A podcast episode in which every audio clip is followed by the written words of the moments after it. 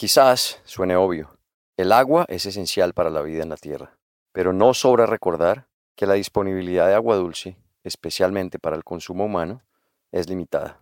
El hecho de que cerca del 2.5% de agua en la Tierra sea dulce y aún menos del 1% sea accesible para el consumo humano, nos muestra la necesidad crítica de conservar y gestionar responsablemente este recurso.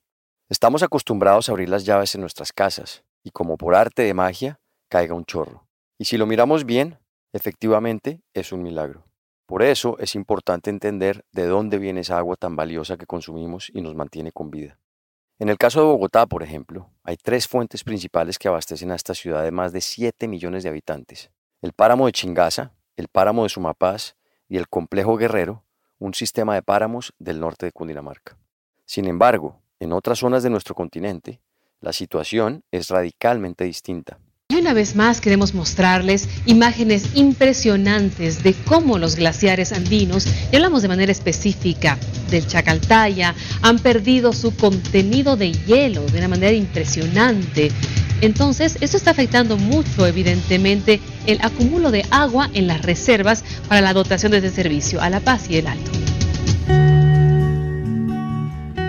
En Bolivia, por ejemplo, casi el 100% que abastece a La Paz, la capital, depende directamente de los glaciares.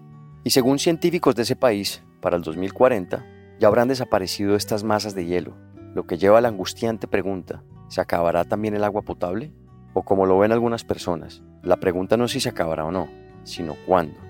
Sucede en Bolivia y en muchas otras partes del mundo. Los glaciares han perdido 9.6 billones de toneladas de hielo en los últimos 50 años. Pero aunque el futuro no pinta bien, los esfuerzos por conservarlos abren un camino de esperanza. Y como lo hemos oído innumerables veces en este programa, estamos ante una crisis, pero las crisis son enormes oportunidades de cambio. Y ante todo, lo que queremos aquí es cambiar perspectivas, hábitos y la relación que tenemos con la Tierra. Es un poco el comportamiento de un glaciar, son muy dinámicos, están en constante movimiento y yo creo que son el símbolo de la resistencia y al mismo tiempo de la resiliencia, porque si bien están en sufrimiento y en agonía, también están pues siendo testigos del momento en el que estamos como humanidad. Ella es Marcela Fernández, comunicadora, activista, amante de la naturaleza y fundadora de Cumbres Blancas, una ONG enfocada en la protección y restauración de ecosistemas de montaña. En el 2023 fue la única colombiana incluida en la lista de las 100 mujeres más influyentes del mundo de la BBC. Según este medio, la incluyeron por crear conciencia sobre el rápido deterioro de los glaciares y monitorear el proceso. ¿Cuánto tiempo de vida les queda a los glaciares y a otros ecosistemas de alta montaña? Hablamos con Marcela sobre este tema en el Frailetón Fest, el primer festival ambiental que busca y promueve la protección de los frailejones, páramos y glaciares de nuestro país. Este episodio se grabó al aire libre, en vivo y frente a un público. Mi nombre es Nicolás Ibargüen, soy periodista, ambientalista y amante de la naturaleza pero sobre todo soy alguien que está convencido de que debemos cambiar la relación que tenemos con la Tierra. Bienvenidos a Elemental, un podcast sobre el único planeta con vida del que tenemos noticia, nuestra relación con él y sus demás especies.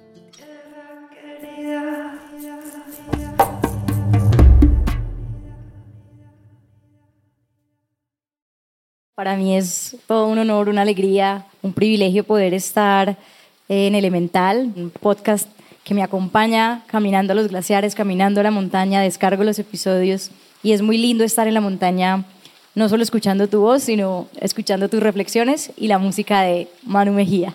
Bueno, yo creo que mi vida se parte en dos tras haber dejado la universidad. Para mí dejar la universidad fue romper un paradigma. Realmente yo estando en la universidad, periodismo, comunicación social, todas las historias que yo quería contar estaban afuera de esas cuatro paredes. Las ideas que quería tener y ejecutar, sentía que no iba a tener tiempo y que una vida lineal donde iba a recibir un título para después poder hacer todas esas cosas empezó a no tener tanto sentido para mí. La educación alternativa se convirtió para Marcela en un camino para adoptar el aprendizaje holístico. Esta filosofía se basa en la premisa de que toda persona encuentra su identidad, el significado y sentido de su vida a través de nexos con la comunidad, el mundo natural y valores como la compasión, el balance, la reciprocidad y la paz. Y justamente por eso, en el 2016, empezó un proyecto al que llamó Paz a Bordo, la Chiva de la Paz.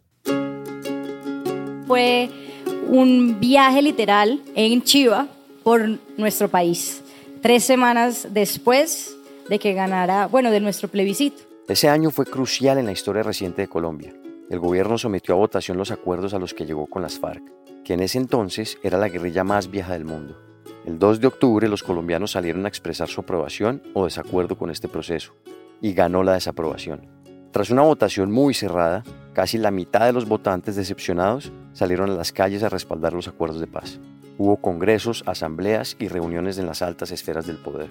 Pero otros, como Marcela, le apostaron a la paz con proyectos innovadores. Entonces simplemente dije, bueno, ¿cuál es el símbolo de la alegría? La chiva. ¿Cuál es el símbolo de los territorios? La chiva, porque la chiva es lo único que entra en este país a lo más remoto y rural. Entonces, en el sofá de un amigo me quedé acá en Bogotá extendiendo mi viaje como por tres semanas. Mandamos algunos correos y tuvimos la donación de la gasolina para recorrer el país. Entonces, pues con gasolina y un montón de personas dispuestas a recorrer Colombia, creamos pasabordo, recorrimos 12 departamentos del país, 40 días, dormíamos en casas campesinas, en parroquias, en casas comunales, en la misma chiva, en el techo de la chiva, en las sillas de la chiva, en carpas, en hamacas. La pregunta para Marcela y quienes la apoyaron era, ¿dónde estábamos durante más de medio siglo de conflicto armado? La guerra no solo enemistó a muchas comunidades en el país, sino que mantuvo aisladas varias regiones por la inseguridad. Ese fue uno de los grandes retos para la Chiva de la Paz. Sí, tuvimos un momento importante, estábamos en Trujillo, Trujillo, pues muchos de los lugares que visitábamos eran lugares donde había habido masacres, grandes masacres. Cada uno de sus territorios pues tenía una afectación diferente por la problemática de la violencia. Y mm, en Trujillo pues empezamos a decidir no estar reportando, las redes no eran tan grandes como lo son hoy, pero no estar reportando dónde íbamos a estar. Ninguno de nosotros era un líder de paz. Éramos, sí, mi camino sí fue la paz. Desde los 14 años estoy visitando las, estaba visitando las comunas de Medellín, trabajando con desmovilizados, con reinsertados, haciendo que la segunda oportunidad que la vida les daba se pudiera aprovechar. Entonces, en ese momento, pues el grupo de viajeros, éramos 35 personas, decidimos no estar en vivo y al otro día íbamos a conocer por primera vez un excombatiente de las FARC. Y ese momento fue un momento que me marcó de por vida. Llegamos pues a la zona donde estaban, nos estaban esperando y nos sentamos con ellos. Y a, pesar de que ya se había firmado el tratado, tú los veías sin arma necesariamente, aunque había todavía algunas armas alrededor, pero no cargándolas, pero los veías todavía con las botas puestas. Y cuando pudimos abrazarnos, nos dimos cuenta que no saben abrazar. Y era darles un verdadero abrazo e invitarlos a ser parte, pues, como de esta normalidad, de esta legalidad. Pero lo más importante, pues yo creo que es entender que los colombianos aún no alcanzamos a dimensionar las cicatrices y las heridas que tenemos de la necesidad del perdón y de la reconciliación. Qué bonito eso dices que del abrazo, porque creo que es algo que debería hacer la gente mucho más fácil, abrazar. Creo que un abrazo nos acercaría más rápido a la paz si la gente supiera abrazar, pero desafortunadamente es algo que creo que hace mucha falta en muchas personas, saber abrazar. Me gusta lo que dijiste ahí. Y un proyecto como eso, con ese potencial, ¿por qué se acabó? De alguna manera había un poco de miedo de lo que podía pasar, el país todavía estaba muy dividido, decidir dedicarnos a recorrer Colombia, ir a los territorios pues no se sentía que era el propósito y la causa, se sentía que era un motor y una necesidad de estar ahí en el país para el momento histórico que estábamos viviendo como colombianos, pero no era el llamado, ¿cierto? No se sentía la vocación. Y bueno, la vida se fue encargando y como diría mi amigo Robert para la vida organiza y la vida organizó para que no fuera digamos que pasa a bordo la Chiva de, La Paz, lo que yo debía continuar. Y fue un momento donde ciertas personas por cierto tiempo nos organizamos para dar una respuesta que el país necesitaba en ese momento. Fueron 40 días de viaje por Colombia. A pesar de las grandes muestras de cariño que encontraron en su viaje, el país seguía polarizado tras el plebiscito y todavía reinaba el miedo en muchas regiones. El miedo a la guerra, a nuevas formas de violencia, a la impunidad, el miedo en sus muchas manifestaciones. La Chiva de la Paz, a pesar de que terminó su recorrido relativamente pronto, abrió la puerta al segundo gran proyecto de Marcela, Cumbres Blancas? Pues fue un proceso de sincronía, ¿no? La, la vida quería alinear cierta información que llegara en algún momento correcto pues de mi vida. Yo estaba acompañando a mi papá a una reunión de limones. Nosotros pues mi familia es ganadera y he tenido siempre como esa deuda de qué puedo hacer además de, pues de que venimos de una familia ganadera, aunque mi papá me ha inculcado siempre limpiar las playas, sembrar los árboles, ha sembrado más árboles que muchos de los que estamos aquí sentados. Y en esa transición de la ganadería a la agricultura con limón, lo acompañé para apoyarlo en una reunión de limones, como vamos papá, vamos a, a meternos por el limón. Y abrí un periódico. Y en el periódico estaban entrevistando a un gran montañista colombiano y a Jorge Luis Ceballos, el único glaciólogo de Colombia. Y yo no sabía que era un glaciólogo, no sabía que era un glaciar y me encuentro con esta noticia de que en Colombia nos quedan 30 años de seis glaciares tropicales. Y mi primera reacción fue, ¿cómo se van a desaparecer si ni siquiera sabemos que existen? Así que desde el desconocimiento, desde la ignorancia, nace muy claro la idea de crear expediciones científicas y de monitoreo, de empezar un libro, de empezar un documental, de empezar una campaña de comunicación, pero pues claramente no era montañista, tampoco era científica, entonces me di la tarea de encontrar esas personas con las que podía desde la curiosidad pues arrancar un proyecto que en ese momento no se llamaba Cumbres Blancas, simplemente estaba inspirada también en la canción de Jorge Drexler de despedir a los glaciares, había estado en uno de sus conciertos y justamente dio la introducción antes de cantar la canción, que esa canción iba dedicada al Mérida, al glaciar Humboldt de Venezuela, donde él pudo crecer. Y después me termino enterando que su prima es quien estudia el glaciar de Venezuela, que a propósito va a ser el primer país del mundo en perder su masa glaciar. Entonces, bueno, eso fue un poco el recorrido, un artículo en un periódico, la frustración, la impotencia, llevarme a, la acción y a buscar sobre todo un equipo de trabajo y personas que ya estaban caminando pues en la montaña literal. Y así nació Cumbres Blancas, del deseo de responder y hacer algo ante una situación frustrante y ante una palabra que genera bastante nerviosismo, irreversible. El derretimiento de los glaciares en Colombia y el mundo es algo que no podemos detener, pero no por ello hay que dejar de trabajar en su conservación. La vida en el planeta, como tantas veces lo hemos repetido, es un complejo tejido de ecosistemas, animales y otros seres. Este fue el punto de partida y de asombro para Marcela mucho antes de Cumbres Blancas. No, yo creo que yo siempre había sido una ambientalista escondida, porque había sido más una pacifista, una constructora de paz por mi infancia, pero a los 14 años, incluso estaba revisando el baúl de mis recuerdos y vi un artículo que dice, con solo 14 años van a Noruega por Colombia. Y era mi yo más joven que con el colegio creamos pues una campaña que se llamaba Entornito y era la campaña de reciclaje del colegio, la campaña de llevar periódicos, de reciclar y separar, y una planta de la época de los dinosaurios que teníamos en el bosque de mi colegio. Y yo iba a visitar a esta planta y bueno, terminamos hablando sobre la planta que tenía nuestro colegio de la época de los dinosaurios y nuestra campaña de reciclaje en Noruega. Y bueno, ese viaje pues cambió mi vida y creo que también de graduación del colegio, ya que me pongo a pensar, mientras la gente se va pues de rumba por allá donde tengan que ser, que está muy bien, cada quien hace lo que quiera con celebrar la graduación de su colegio, un grupo de amigas y yo, pues organizado por una agencia, nos fuimos a caminar el Salcantay, lo que hoy sé que es un glaciar en Perú. Recuerdo haber visto por primera vez la imponencia del glaciar y sentir algo muy profundo y muy conmovedor en mi corazón, pero tuvieron que pasar seis, siete años para después entender que eso que me había llamado era un glaciar. Uno cuando piensa en los glaciares generalmente piensa en realidad como en los polos y si acaso en lo que llamamos y conocemos como el tercer polo, que es los Himalayas. Pero en realidad yo tampoco me, me identifico contigo aquí como colombiano. Yo no, cuando estaba más pequeño no, no sabía que teníamos glaciares también acá.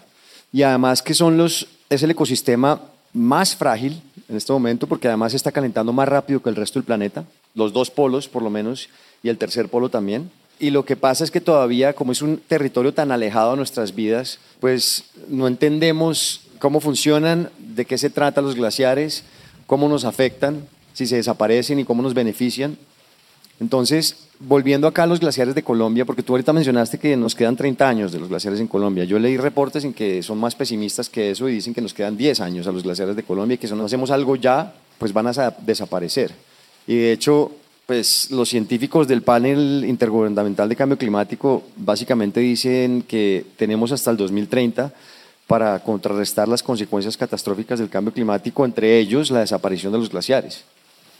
¿Cómo es la situación real? Hablemos de los glaciares, ahora enfoquémonos en los glaciares de Colombia y de ahí si quieres hablamos de, de otros lugares, pero en Colombia, ¿cuál es la situación real hoy de los glaciares en Colombia?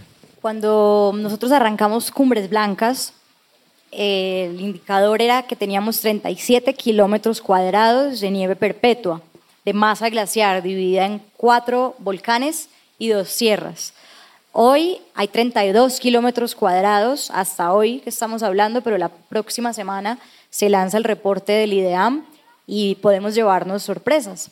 Ya de hecho, este año nos dio una gran sorpresa, acabamos de rendir un homenaje muy bonito al glaciar Conejeras. El 16 de septiembre, la masa glaciar del Poleca Casué, la más conocida por los colombianos, el glaciar tropical más estudiado del mundo, dejó de ser glaciar. Su nieve perpetua se extinguió, se derritió, y mm, esto es algo alarmante porque sucedió cinco años antes de lo esperado. Nosotros estuvimos ahí, nuestros abuelos vieron desaparecer al Puracé, al Cumbal, al Paramillo del Quindío, al Santa Rosa, ocho glaciares extintos.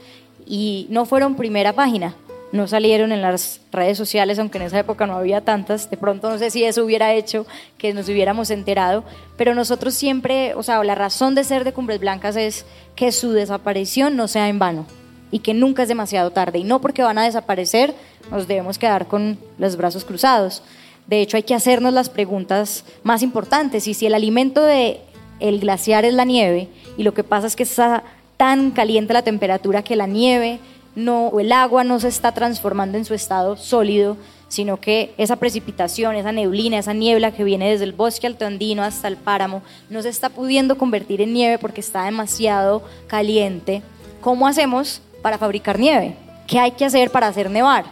Y por eso es que nace el Fraileton Fest. Por eso es que empezamos a enfocarnos no solamente en los glaciares, sino también en los páramos y en el rey y el abuelo de los páramos, que es el frailejón. Entonces, el Estado, ayer Heidi Sebestre nos decía en un conversatorio que los científicos o los glaciólogos admiten que han sido conservadores en la forma de predecir cuánto tiempo les queda a los glaciares, pero sigue siendo un condicional. Siempre Jorge nos dice, es un condicional, porque nosotros como especie humana, nuestra creatividad, nuestra innovación, nuestra capacidad, sí puede llegar a hacer algo, es como un enfermo terminal. Y lo que intentamos hacer es alargarle la vida. ¿Qué podemos hacer? A lo mejor desde las políticas públicas, desde la legislación, las leyes, los hábitos de cada uno de nosotros, hace o hará que el glaciar pueda vivir un poco más o acelerar pues, su extinción. Es vital recordar que el planeta, los glaciares y todos los ecosistemas que existen, en realidad, no están ahí para el beneficio de los humanos, o mejor, no solo para el beneficio de los humanos, sino para el de todas las especies y organismos, de todo el tejido que compone la vida. Cada especie que desaparece y cada ecosistema que destruimos es un paso más que damos hacia nuestra propia extinción. Cada vez es un hilo más que se arranca de ese tejido, es una pieza más de una torre de Jenga que vamos debilitando hasta su punto de quiebre. Antes mencionamos que el derretimiento de los glaciares es irreversible, pero ¿qué significa eso para nosotros y por qué vale la pena entonces trabajar en su conservación? Bueno, los glaciares son, poniéndolo en tus palabras, son como los mártires del cambio climático que están dando la vida para que nosotros despertemos y podamos habitar este planeta sin tantas consecuencias, por decirlo así. A mí me gusta pensar que por eso nos invitan incluso a descongelar emociones. El derretimiento es también nosotros como humanidad conectar con otras emociones y el duelo es una de ellas, es entender que hay algo que existe que va a desaparecer. Y esa es la vida misma, esa es la impermanencia, entonces por eso son maestros de que nos empecemos a preguntar qué va a pasar cuando no estén. Y es entender también que son maestros de que como especie humana pues reaccionemos, despertemos que le demos lugar a ciertas emociones y por lo tanto son un templo. Los glaciares son un templo, los glaciares para las cosmovisiones indígenas de nuestro país y de toda la cordillera andina y donde sea que estén los glaciares tropicales, porque no solo están en los Andes, representan el origen de la vida. La nieve son cristales y los cristales son lo más valioso que hay. Entonces, cuando tú te vas y te remontas a la creación misma, la nieve fue el principio de todo y cuando ese principio va a desaparecer, va a extinguirse, pues queda un vacío. Y a ese vacío también es al que nos enfrentamos. Y creo que pues nada, esos son los glaciares y para diferentes personas pues representan algo, ¿no? Para los indígenas es son su dios, para el montañismo es su deporte, su templo, su carrera, para la ciencia es su oficina. Y para nosotros como colectivo, como movimiento, son todo este mandala, este tejido humano desde donde cada uno trae su amor para decir, bueno, ¿cómo podemos hacer que lo que amamos se quede más tiempo con nosotros. Tocaste mucho el valor espiritual que tiene para nosotros como especie los glaciares y lo que significan en muchos niveles. Pero también tengo entendido que, por ejemplo, en Colombia, el 70% del agua que le llega a la gente viene de los glaciares. Entonces, hablemos de esas consecuencias. ¿Qué pasa en un país donde el 70% de la fuente se desaparece? ¿De dónde vamos a suplir ese 70% de agua para los colombianos si, si desaparecen los glaciares?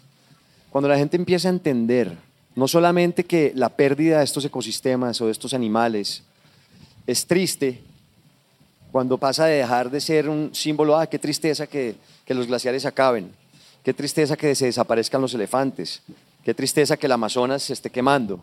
Pero cuando hacen la conexión de que esa desaparición les va a afectar sus vidas, hay un cambio. Y esa es la conexión que quiero que me expliques. Bueno, yo creo que ahí hay una, algo lindo y al mismo tiempo no tan lindo que pasa y es que nuestra agua realmente, ese 70%, proviene de los páramos. A diferencia de Bolivia y de Perú, nuestra agua directamente no viene de la, del agua glaciar. Gracias a Dios, porque si así fuera, estaríamos ante la pérdida de un recurso hídrico muy importante y no es que se acaba la nieve en Colombia, se cierra la llave, no, porque gracias a los páramos y gracias al frailejón podemos seguir teniendo agua potable por mucho tiempo. Nuestra realidad es mucho más positiva que otros lugares como Bolivia o como Perú. Em, pero ¿qué pasa?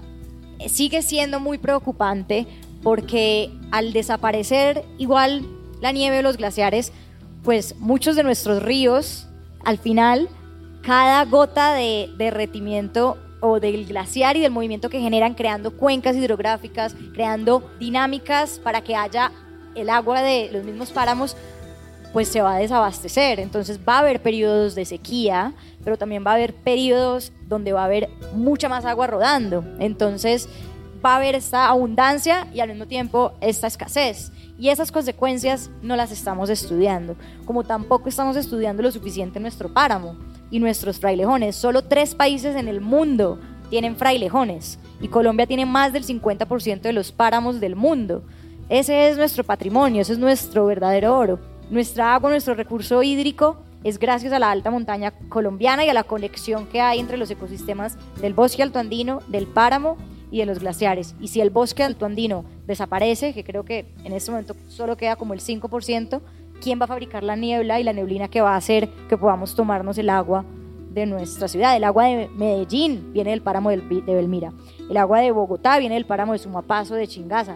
Tomamos páramo. Cada sorbo de agua, cada gota de la ducha es, es el páramo, somos paramunos. Ya que estamos hablando de frailejón, que es una planta increíble, yo, pues viviendo en Bogotá, me acuerdo, yo volaba parapente en el Neusa y ahí fue cuando conocí los frailejones por primera vez. Me subí a ese páramo y volaba parapente, vi estos árboles maravillosamente hermosos porque son muy bonitos y la verdad se veían muy abundantes, por lo menos en esa zona. Dos cosas que quiero saber. Primero, ¿por qué son tan importantes los frailejones en los páramos? Segundo, ¿qué tan frágiles son y cuánto se demoran en crecer? Bueno, el frailejón depende de la especie. Tenemos una riqueza inimaginable, más de 90 especies identificadas de espeletia. El nombre científico es Espeletia y cada frailejón tiene su apellido. Entonces, Espeletia hawaiana, Espeletia garciae, cada uno es una especie única. Más de 70 son endémicos, es decir, solo existen a algunos kilómetros cuadrados específicamente de ese páramo y más de 50 están en algún tipo crítico de extinción, 15 de ellas en alto peligro de extinción. Entonces, son importantes pues porque nos rodean. Esa capacidad que tú decías de regular el agua, son reservas de agua y tienen la capacidad de ser fábricas de ríos. Ellos absorben toda esa agua y son muy sabios, saben cuándo enviar, cuándo retener. ¿sí? Es como nuestro corazón, cuándo exhalar, cuándo inhalar, cuándo palpitar, ¿verdad? Entonces, son un organismo fascinante, son un organismo que también depende de la polinización de muchas especies de páramo. Los colibríes hacen posible su propagación, pero claro, si hay incendios o si hay otras amenazas, los polinizadores no van a poder hacer su tarea. Entonces el frailejón claramente también nos necesita para poder tener pues estos estados propicios de crecimiento y por eso pues hemos creado una estandarización y un proceso de propagación desde Cumbres Blancas uniéndonos con diferentes saberes. Mauricio Díaz Granados es nuestro maestro, director científico del Jardín Botánico de, de Nueva York y con él estamos escribiendo nuestro segundo libro, un libro dedicado a los frailejones colombianos. Entonces, eso para responder también tu pregunta de, eh, hay muchos mitos alrededor, hay mucha gente que dice, ay, es que crecen solo un centímetro al año. No necesariamente, porque hay 90 tipos de especies, no todas son iguales, hay algunos que son gigantes y muchísimo más altos que yo. Bueno, ser mucho más alto que yo es muy fácil, porque solo mido casi que metro y medio, pero pues hay unos que son bastante altos y otros que son primarios y solo crecen en el piso y son rastreros. Entonces se dice, según nuestro método, que aproximadamente dos años, pero gracias a el proceso in vitro de incubación, y aquí tenemos a Robinson, que en el páramo de Belmira ha podido acelerar ese proceso en la clonación desde la semilla de frailejón y eso puede hacer que en seis meses ya tengamos un frailejón que podemos sembrar. Ahí, ¿cuál es el tema? La adaptación, que también puede crecer, que también se puede adaptar y todo esto son experimentos que hay que hacer, pero que son largos y que bueno, si te vas a demorar dos años en crecer, quieres darle las mejores condiciones de vida para reducir ese índice de mortalidad. Entonces hay que germinar mucho para poder sembrar menos de lo que germinaste.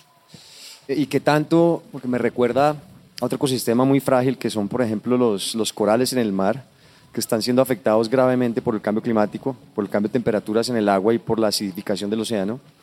Me recuerda a los frailejones. ¿Qué tan afectados están los frailejones por el cambio climático? Qué lindo que traemos los corales a la conversación porque una de las invitaciones más grandes que yo creo que necesitamos como guardianes de, los ecosistemas es unirnos. Y sí, mi llamado, mi vocación, mi propósito son los glaciares y son los páramos, pero si no trabajamos en conjunto con otros guardianes de otros ecosistemas y no aprendemos de ellos, pues el cambio no va a ser sistémico. Y hay algo muy lindo que analizamos con el blanco, pues el blanco es este color que te transmite tranquilidad, armonía, pureza, paz. Y lo que le está pasando a los glaciares es que están perdiendo el blanco. Y lo que le está pasando a los corales es que el blanco está causando su extinción. Entonces es una forma mística, simbólica, misteriosa de la naturaleza usar el blanco para alertarnos, para llamar la atención. Y creo que también son como diferentes formas de ser ancestros.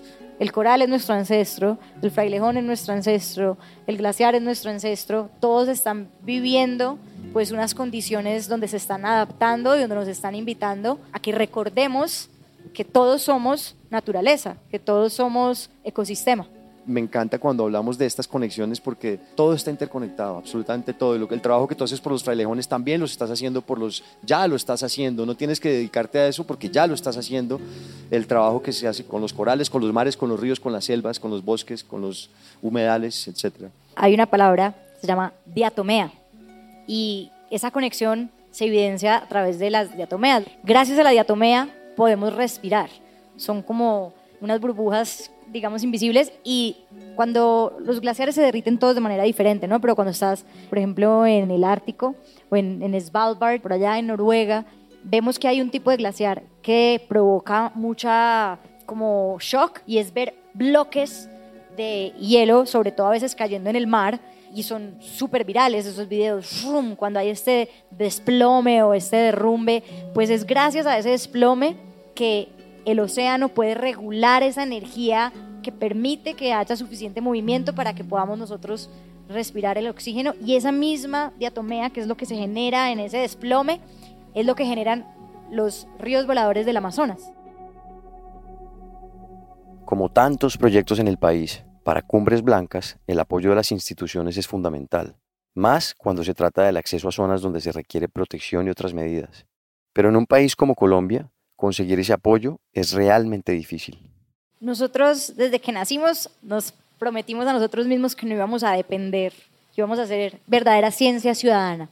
Y cuando la ciencia ciudadana se articula, es necesario las instituciones y la burocracia y claro que sí, nos hemos visto enfrentados a nos muy profundos. No podemos entrar a los parques nacionales a hacer restauración o a hacer monitoreo porque no tenemos un estatus como organización de investigación o científico, diferencia a otros países que nos abren las puertas y nos dicen, ustedes son cumbres blancas, claro, vengan. No, acá es difícil. Nosotros como Cumbres Blancas, el Parque Nevados ahorita estaba cerrado y no pudimos acompañar a Heidi Silvestre a hacer el último monitoreo junto a Lideam, porque como Cumbres Blancas no tenemos un estatus que nos permita ingresar a pesar de que el parque estaba cerrado, pero es que nosotros no somos turistas. Cuando nosotros visitamos el glaciar, estamos también honrando el territorio, estamos buscando hacer otras cosas, entonces claro que ahí podría haber pues muchas más facilidades, incluso pues con el último incendio que hubo en la zona de Arcauco, Boyacá, exigimos al Ministerio de Ambiente que por favor fuera a estas zonas y más de 600 campesinos fueron los que apagaron el incendio. Y no solo el gobierno se equivocó de nombre de páramo que se estaba incendiando, sino que mencionó 70 hectáreas cuando llevábamos cuatro días de incendios.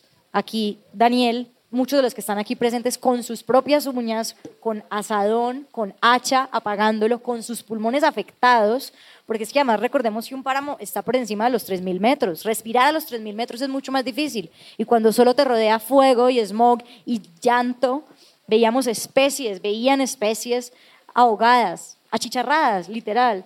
Y el gobierno, pues, al final fue hacer una mesa, pero no necesitamos más compromiso, necesitamos reemplazar esas hectáreas de páramo que se quemaron y no se apagaron a tiempo. ¿Y cómo lo hacemos? A través de la buena gestión de los recursos para creación de viveros de frailejón, de especies de páramo y no especies invasivas, porque lo más importante en una restauración es saber qué es lo que se debe hacer para restaurar. Y somos expertos en restaurar con especies no nativas y más en un páramo donde no se ha estudiado lo suficiente. Entonces, bueno, creo que nosotros no somos enemigos de nadie, nos enfocamos en lo que sí podemos hacer, en lo que sí podemos controlar, pero claramente sería muchísimo más fácil nuestro trabajo, nuestra profesión, si tuviéramos las puertas abiertas en algunas instituciones a ser parte de ciertos diálogos, incluso en el Congreso, para poder legislar a favor de nuestros glaciares, a favor de nuestros páramos y bueno, que cuando nosotros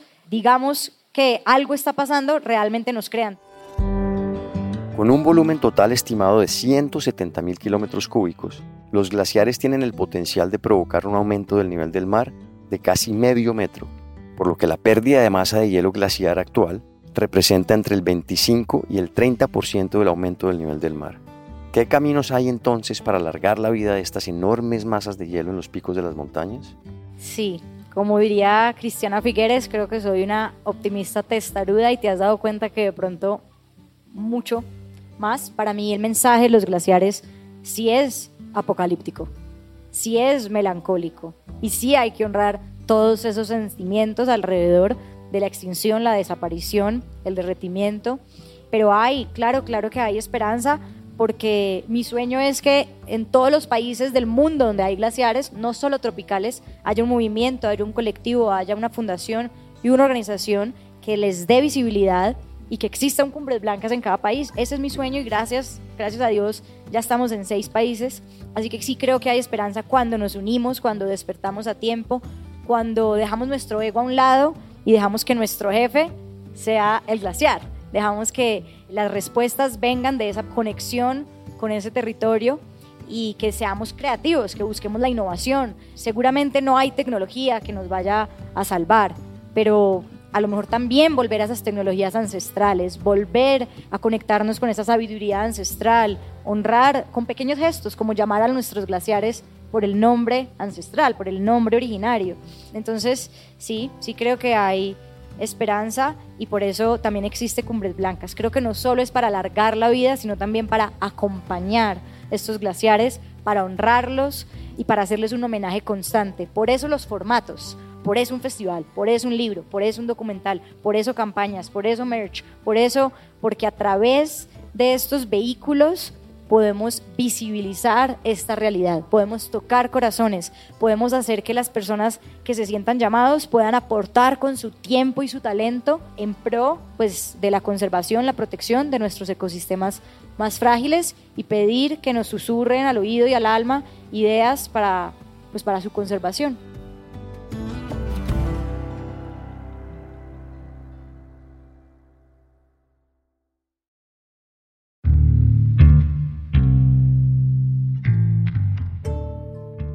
Elemental es una coproducción del equipo de la no ficción de Excel Content Studios y de Nicolás Ibargüen. El guion fue escrito por Juan Camilo Hernández Meléndez y editado por Miguel Reyes. La producción ejecutiva es de Isaac Lee y Carmen Graterol. Daniel Batista dirige el área de audio en Excel Content Studios. La mezcla y el diseño de sonido son de Valentina Fonseca. La canción de introducción y cierre es de Manuela Mejía. Y el handpan es interpretado por Felipe Ibargüen. La ilustración de la portada es de Isabela Soto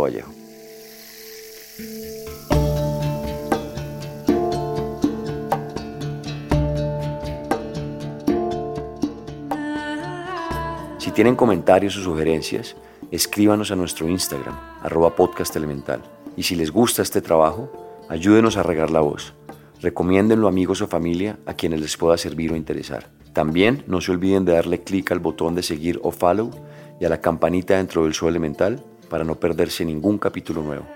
Nos vemos en el siguiente episodio.